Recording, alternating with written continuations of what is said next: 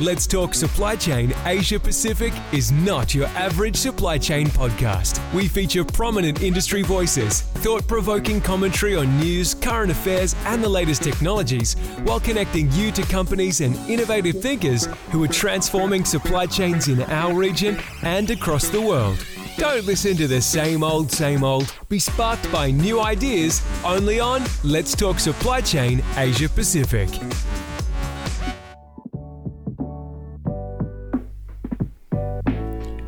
Welcome to another episode of Let's Talk Supply Chain Asia Pacific. I'm Jonathan Kempe. It's great to be with you. And this week we get to talk to a large scale global vendor, SAP.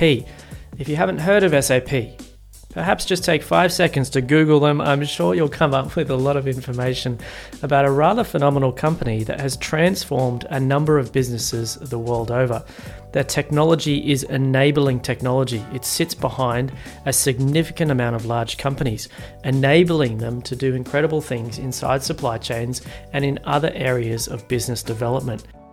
My guest today is Graham Conlon, the Vice President, Head of Digital Supply Chain for SAP, and he's in charge of APJ's digital supply chain, responsible for leading commercial success strategy and go to market for SAP's end to end supply chain solutions in Asia Pacific and Japan.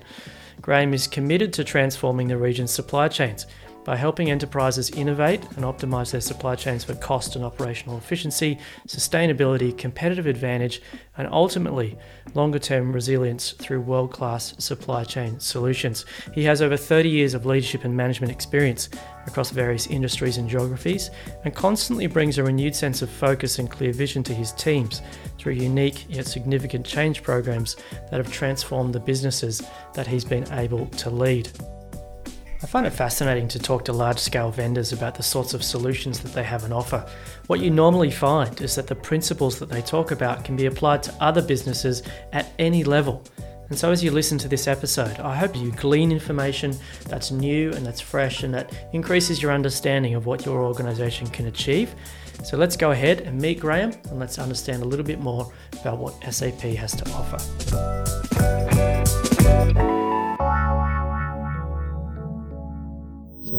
Well, with the ongoing risk and continuous disruption over the last few years, supply chain has become an epicenter from within.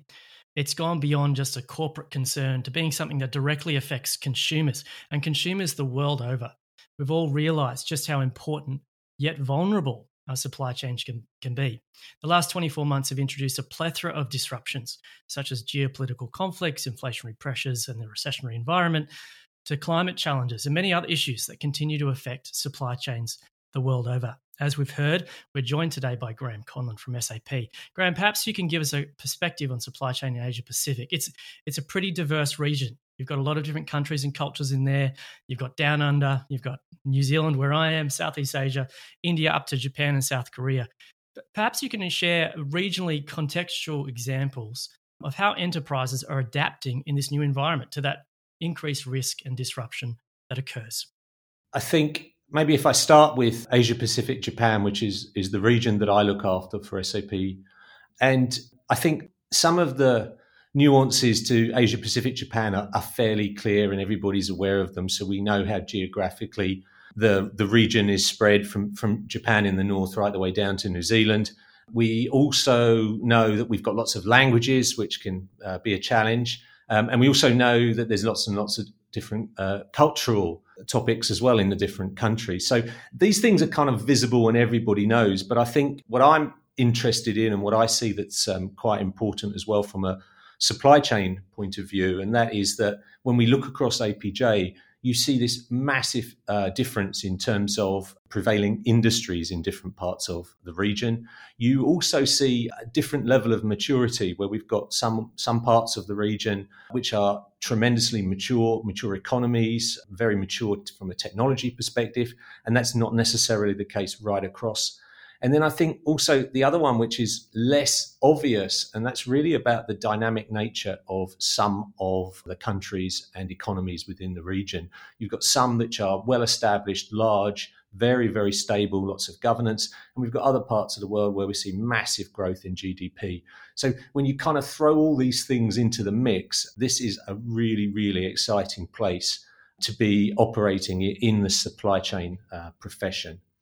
So that's kind of at, at, a, at a, a, macro level. If you, if you then start thinking about the individual countries and the way that we organize our countries, we, we break them down into certain regions just to help us.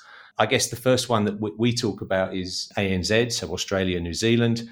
We start there because it begins with an A, so we like to do things alphabetically. It always makes it easy for me to remember. Uh, but you know, if I look at ANZ, we you know we we've got these massive heavy industries, lots of mining and all the related services that would support that.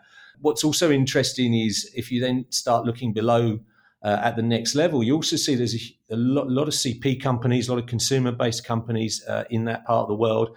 And then by the time you get down to New Zealand, you've also got a very, very significant um, agri base as well.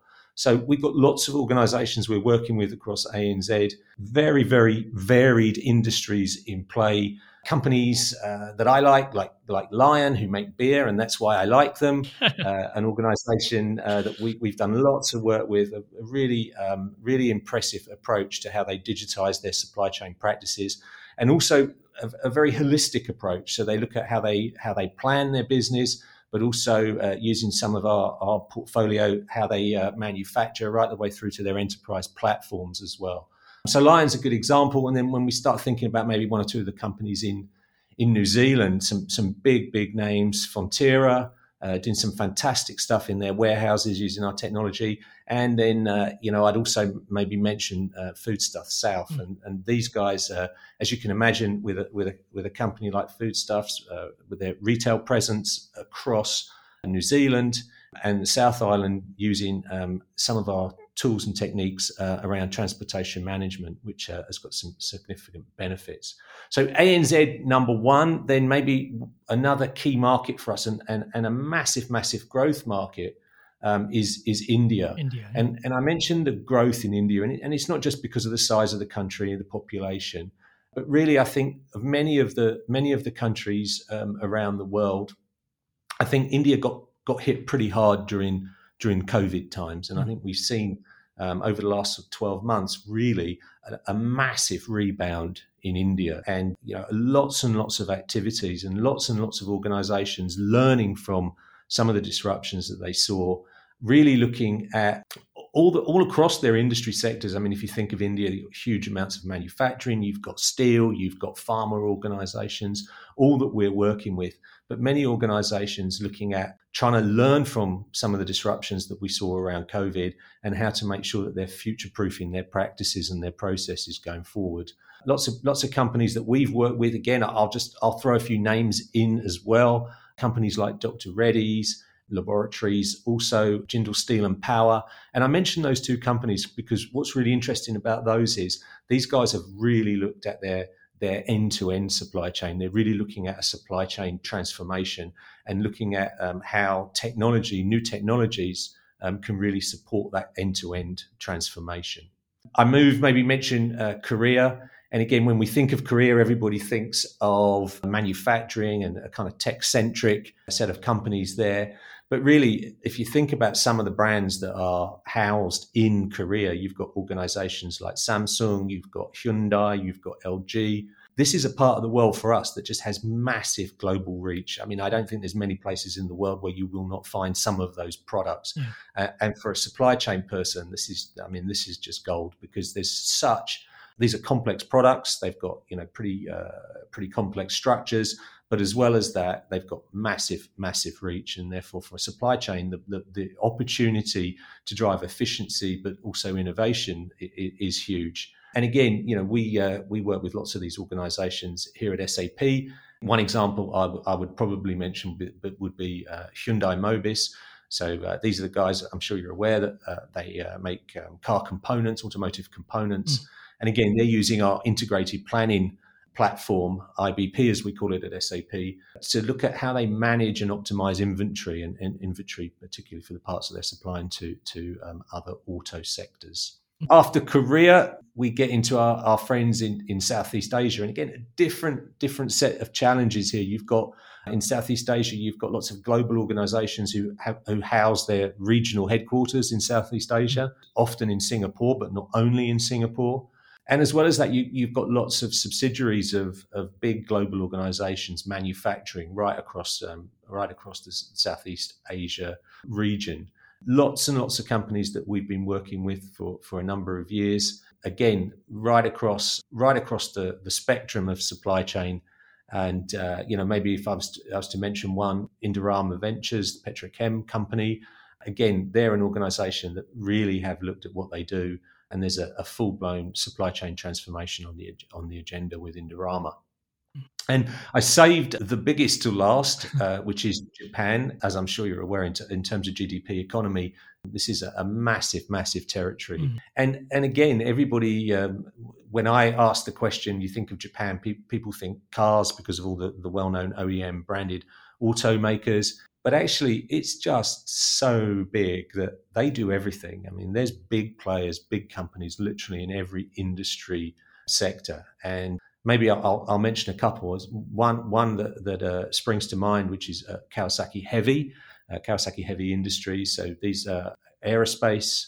And I, I, I like to mention them because uh, this is an organization that's really looked at um, their engineering chain and their supply chain. Right. And the idea of actually really how do you bring all of the the data, the intellectual property, all of your design information that's that's stored, stored within product lifecycle management or within engineering, and how do you really bring that into a complex manufacturing process, and then at the same time really look at that in the context of your enterprise solutions and your enterprise resource planning in particular. So again, this I, I like this. I like the the Kawasaki Heavy example because it really is uh, an example of a transformation. It's really an example of a digital led transformation. Hmm. And then, um, you know, maybe uh, another one, a brand that lots of people will have heard of, uh, Mitsubishi, but Mitsubishi Fuso, which is the um, truck manufacturer. And again, these guys doing some really uh, clever stuff with uh, within their warehouses.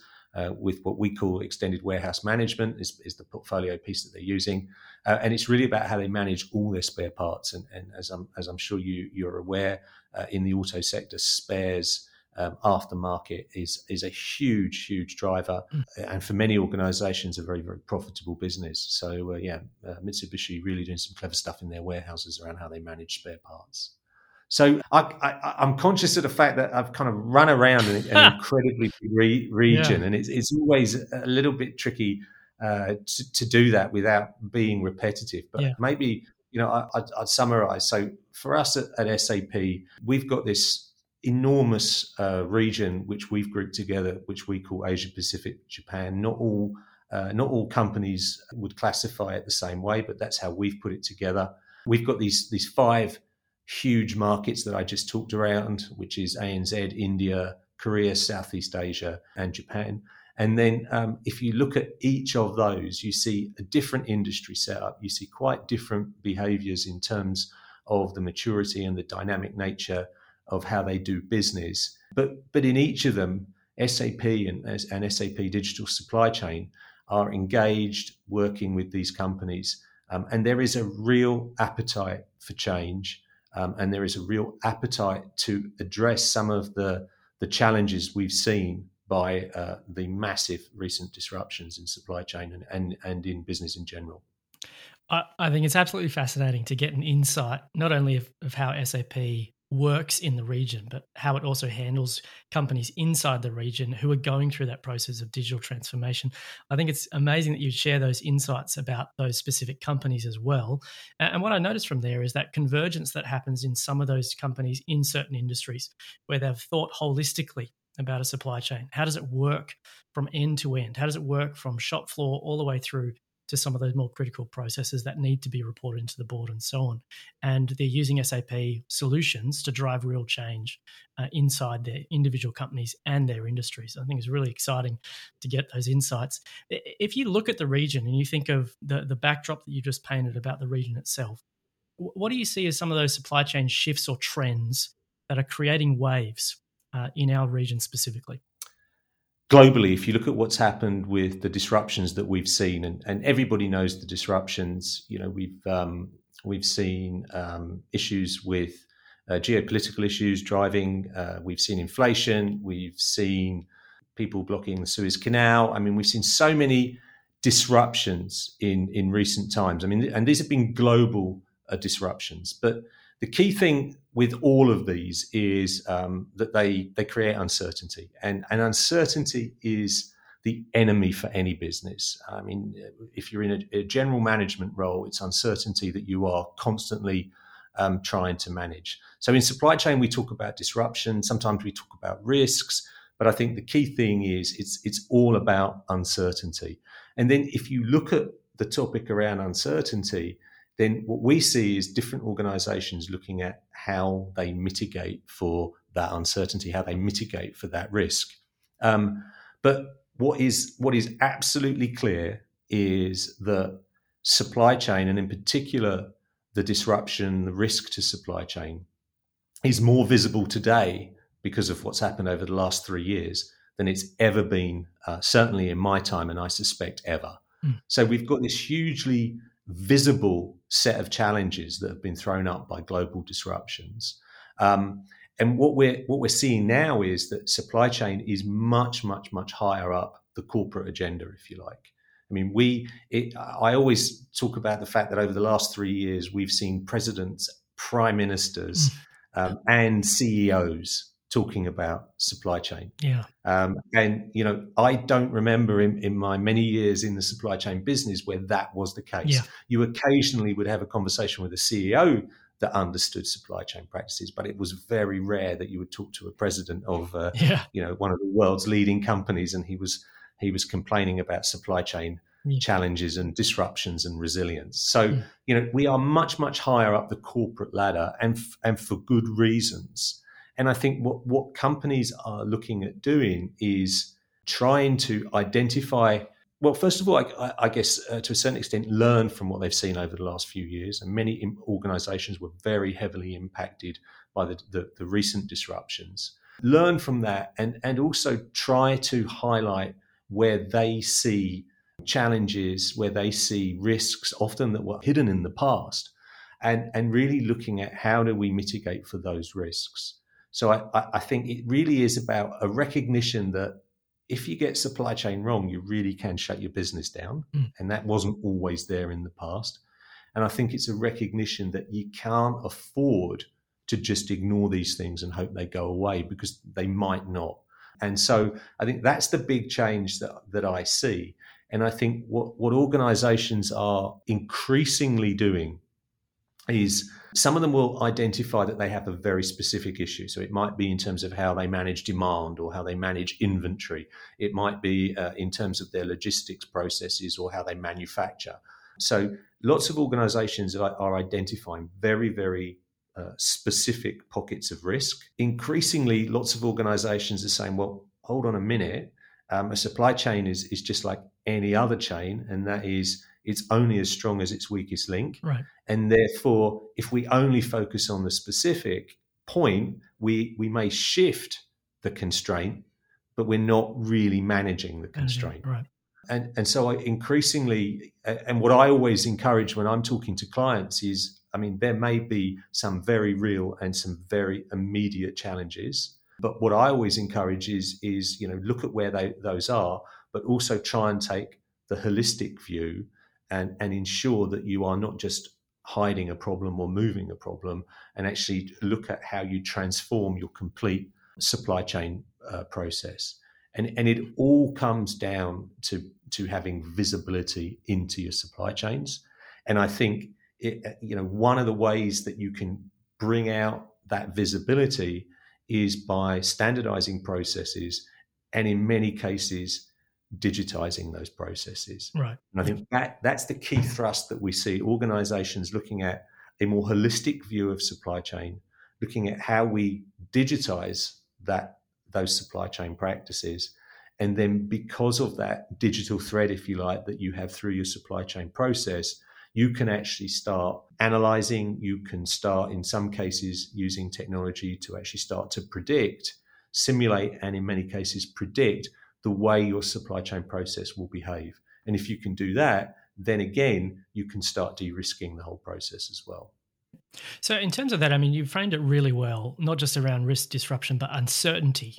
And it's a really good way to quantify exactly what is happening and what is the primary driver or should be the primary driver of decision making inside a business. What is the uncertainty that affects me? What is the uncertainty that affects my suppliers, upstream, downstream customers? What, what are the things that I need to mitigate over a period of time using various tools? Uh, when you think about digital transformation as a process, and SAP are world leaders in this, um, would you go as far as saying now it's an imperative that people have to digitally transform? Is that a good word to describe it? I think I think that's a fair statement, and I think that's been driven by some of the staggering disruptions we've seen, and the the, the recognition that supply chain practices are are really business critical. It's not that long ago where a very significant amount of supply chain brain time was spent on efficiency. Mm-hmm. It was spent on driving cost out of supply chain practices. And in recent times, that that has changed. And the reason that that's kind of changed is because, of course, if you drive efficiency, uh, you have less inventory, perhaps. Uh, you have fewer suppliers, perhaps. I mean, there's many things that you can do to simplify and drive it, and drive efficiency. But there is a danger that actually you leave yourself exposed when the big disruption comes. That is why organizations are not today just thinking about how do we take another dollar out of our supply chain cost. They're really looking at how do we build supply chains that are resilient and how do we build supply chains that are sustainable. And if you think about those two topics, a key way to do that is to embrace new technologies and, and that is that digital transformation that, that, that we've talked about as i as i travel around this region those two words, I just mentioned them and I mentioned them really, really quickly, but they're probably the words that come up in virtually every conversation I have, and particularly with uh, kind of C level people in, in our clients, and that is resilience and sustainability. It's it's interesting. So there's a there's a recognition that we can't really predict all these disruptions. We can mm. we can plan, uh, but something's going to come and catch us out. And therefore, the mindset has changed, which is really looking at if the worst does happen, where do we sit? How do we shift from one country to another in terms of our manufacturing? How do we shift suppliers? So, lots and lots of organizations just really looking at how do I build resilience so that when that change comes, or if that disruptions, that risk, that uncertainty hits my business, what have I got so that I can pivot? What have I got so that I can change the way I, I operate, shift my process, shift my suppliers, whatever it might be, so that I, that I can uh, focus on business continuity? And that so that resilience piece is is massive. Everybody's talking about building resilience, and of course, in many cases, you can't build resilience without building some some cost as well.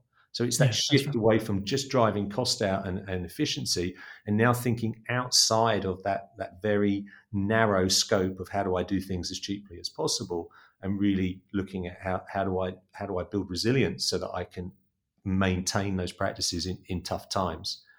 The, the, the other topic is all is sustainability. And I think this is right. just this is just enormous. And there's so many, so many different ways that sustainability has has become a fixed part of the agenda over the last few years. Yeah. And you know, there was a time where sustainability was part of the agenda because somebody put some legislation in place. That goes back, and that, that there were certain uh, limits in terms of how successful some le- legislation in different parts of the world has been. But I mean, it is interesting that there are going to be um, legislation changes which will drive organisations to think more sustainably. What, what's really been different in recent times is just the amount of consumer centric sustainability sentiment that is there. Right, yeah. and, and organizations looking to change their practices because they have to satisfy that that consumer sentiment. And and there's many cases around our region um, i think particularly in you know maybe the best example i would give would be in palm oil uh, sector which is a huge amount of palm oil across southeast asia and beyond. But you know you've got like major major food manufacturers, major food retailers, global players, and they're saying if you can't demonstrate that what you're doing is sustainable, we will not buy from you. So this hmm. massive, massive, it kind of starts with a consumer and then it's really pushed right the way through supply global supply chain practices. Of course, there, there is a, another sustainable dimension. That's the whole kind of investment community as well. Uh, which is again another angle. So I think whether it's whether it's people that are looking at governance and ethical behaviours, whether it's actually legislation that's that's driving this, or whether this there is this this angle which I believe starts with the consumer and the change of thinking in terms of you know, recycling, being able to have uh, circular products and, and, economies, all these kind of topics which have really being driven from, from the market, sustainability becomes a major, major player in, in, in supply chain transformation conversations as well. And I think if you look at these two, and, and I like it, and the reason I like it uh, is because if you look at what you're trying to do to build resilience, you create this, this digital picture of your supply chain you look at this digital picture holistically right the way through from what you do in r&d and engineering right the way through um, how you plan your business how you manufacture how you procure how you store and how you move goods. Um, so this is that, that holistic view um, of the supply chain. If you think about using technology to digitize this you start to generate data. And with that data you de- generate visibility and transparency uh, into what's going on. Now this allows you to make decisions which will build resilience into your process. But so importantly, that same information, that same transparency allows you to make decisions which drive a sustainable agenda. Um, you know, you can, with um, a fully digitized transportation system, you can optimize transportation and you know how much transportation is a is a is a real uh, has a real impact on, on, carbon generation within supply chains. So optimize transportation. If you've got data you know you can minimize changeovers within a manufacturing uh, facility mm-hmm. and therefore reduce waste reduce energy waste but also reduce material waste and on and on and on i can give you so many examples yeah. but the thing i really you know I'm really passionate about with this whole concept of, of driving resilience and sustainability is it's a two for one. I mean, you digitize your processes, you create this visible world, and then you can start simulating, you can start predicting, and you can really change outcomes. And these outcomes, yeah. the, the usual kind of business type outcomes, but also they are sustainable outcomes, really right the way across waste, energy, the, the, the whole the whole picture of, um, of sustainable practices within supply chain.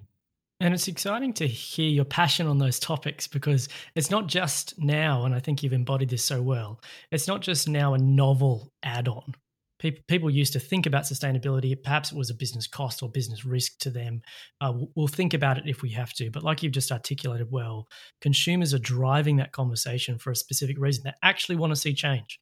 They want to see corporate governance done well. They want accountability at certain levels, and they want to be around. We all we all want the planet to survive, not just one generation, but multiple generations. And and so to couple those two things together, I think is really powerful. There are economic levers, sure. Your business needs a profitable backdrop, absolutely. But you can do that and get sustainability at the same time.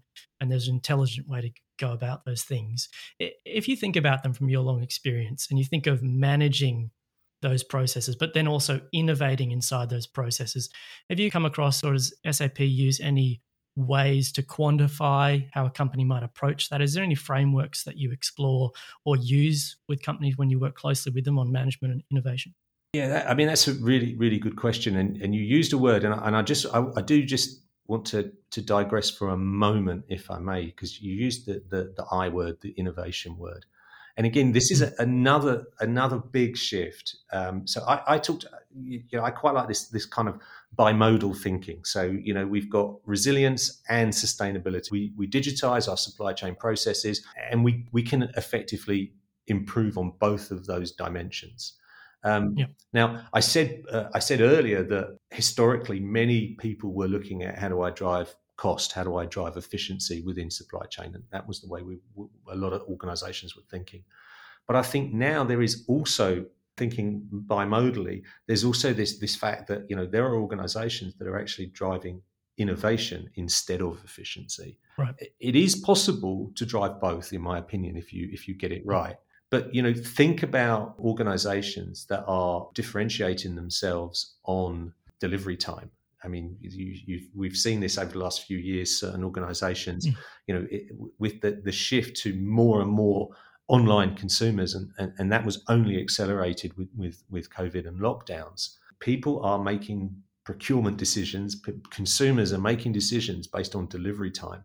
They're making hmm. decisions based on if it's delivered and I don't like it, or I thought red shoes was a good idea at the time, but maybe I shouldn't yeah. have made that choice. How easy is it for me to, to get it back? And all, so all of these yeah. kind of transportation and logistics processes, people are differentiating their brand and also growing their business. And, and these are innovations in supply chain that they're using to do hmm. that. And, and there's many and many other examples. You know, you can you can look at how you manage R and D processes. You can look at how you feedback sentiment from end consumers um, and how you build that back into your r&d and, and engineering practices so that you can drive product fit you can drive product quality so all of these things which are integral to supply chain practices you're innovating and using that to to, to grow your business so you know there's this real this real opportunity where you you can actually have an impact top line and bottom line by having a digital um, supply chain. In SAP, we actually often talk about top line, bottom line, and green line. So we, we believe oh, wow. this is this is the third dimension, which is which is really mm. um, you know how we drive sustainability practices within supply chain as well. And so you mentioned in previous conversations that there's a, a, three C's approach that SAP will apply as a template to a number of these things, both to make the content that you're delivering come alive in the in the view of the people who, who are working with you, but also to guide how they make certain decisions so they can make them well. Do you want to just go into a bit more detail about those three C's? We do everything with three, by the way. So anybody that's worked at SAP will know that we it's SAP. yeah, I, I, will come to the three to the three C's, but maybe just a step before that because you know within digital supply chain that's DSC. So there's that theme of three uh, once more. So within um, digital supply chain, we we often talk about design to operate, um, and what, what I mean by that is I've said on a number of occasions that organizations are looking at supply chain much more holistically than perhaps in the past. So the way that we often define digital supply chain, we talk about design to operate. Um, and so that's design. So that's all your, your engineering, your R and D type capabilities, whatever industry you happen to be in, whatever products you're manufacturing. So design, how you plan your supply chain practices, how you manufacture, how you operate. That's designed to operate. So that's how you maintain and run your plant and facilities. And, and in some heavy industries, that is absolutely a massive, massive cost to, to your business. And of course, within there, also, we would include all of the logistics around warehousing and, and transportation. So we we talk about digital supply chain. We want to think of it holistically, and we want to think about how we drive resilience and sustainability into that digital supply chain. Um, and often within SAP, we talk about design to operate. So that just is a, a, a, an example mm. of the holistic nature of how we define our portfolio for d- digital supply chain. And I mention that because the three C's is really in the context of that holistic design to operate uh, process. The first uh, of the C's is all around connecting. You create this digital thread, you create these digital processes. And once you've done that, you can you can use them and you can connect um, them together. So you start to see a complete picture of your supply chain. Whether you need that visibility so that you can make the right planning decisions, so that you can make decisions about how much inventory you're going to store, so that you can make decisions about whether you need to increase manufacturing capacity. So it's this whole idea of actually connecting everything. You have this digital picture of your supply chain. So that's the first C. The second one is is one of the most powerful and that is if you have this connected world, then you can start to make decisions which are contextual. And the challenge is that you can often make decisions in isolation, particularly when you've got a big organization with many organizational silos and also an organization that perhaps has got some slightly misaligned KPIs for individuals. You can start to make decisions that locally look um, like they're good decisions, but holistically, they may not necessarily be the right decisions. The whole hmm. idea of being able to make decisions contextually and understanding the impact on the complete business. So that's the second C, which is contextual. Make sure your decisions, whether it be simulations, predictions, are always contextual and you understand the impact that they will have. And then the last of the C's is, is collaboration. And I think this is also a big shift that we've seen over the last five plus years, actually, and that is there is no supply chain that I've come across that is managed entirely within the walls of an enterprise. There are third party right. packaging, there is third, in some industries third party specialized design, there's obviously suppliers, there's third party logistics providers. So, what we've seen is that actually a supply chain is not a linear process, it's actually a set of many to many connections. And it is, in fact, a supply chain network. It is not a supply chain linear process. It's a, it's a, mm. a, a, a, network. And therefore, what we're looking at doing is how do you use network technology to really support the, the, the collaboration and the communication that you need in order to make optimized decisions within supply chain. So at SAP, we talk about the business network. Um, so this is a platform that supports all of those communications. Now, of course, within that supply chain world, you've got IP, you've got lots of competitive information, you've got lots of sensitivity. So you can't just open this up and put it onto some, uh, just give it to every central yeah, server for yeah, everyone yeah, to share. Can't, it, so I mean, it sounds simple and obvious that we build a platform to support collaboration, but of course, it needs to be a controlled collaboration. It needs to be auditable and, and so on. So, so that's the third of the C's. So we talk about the three C's.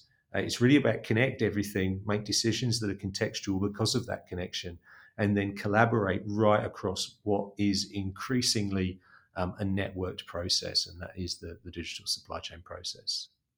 Excellent. Well, I think that gives us a complete picture and a great framework to work with for any organization, I'd say for any industry, to first look at all of those areas of uncertainty, things they need to actually address, the, the risks that affect them, and then to work through a methodical approach. And SAP supply a bunch of different amazing tools for this to happen that allow them to fulfill those three C's.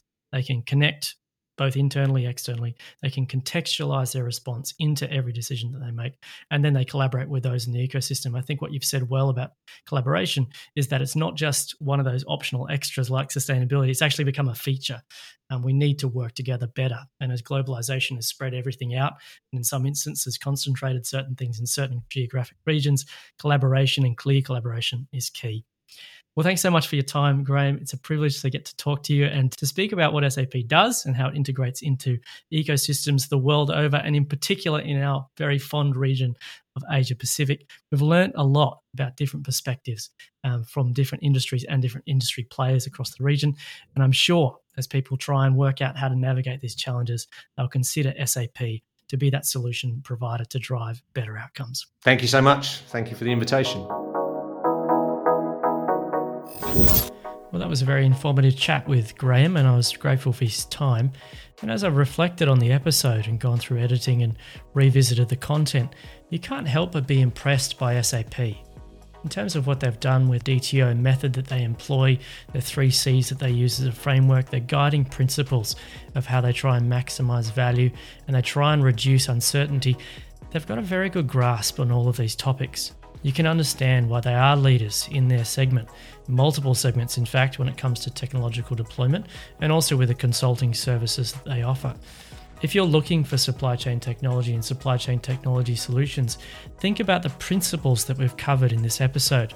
They universally apply, and I'm sure if they've been thought provoking, you'll consider different types of technology to add to your blend, and perhaps SAP will be part of that technological mix.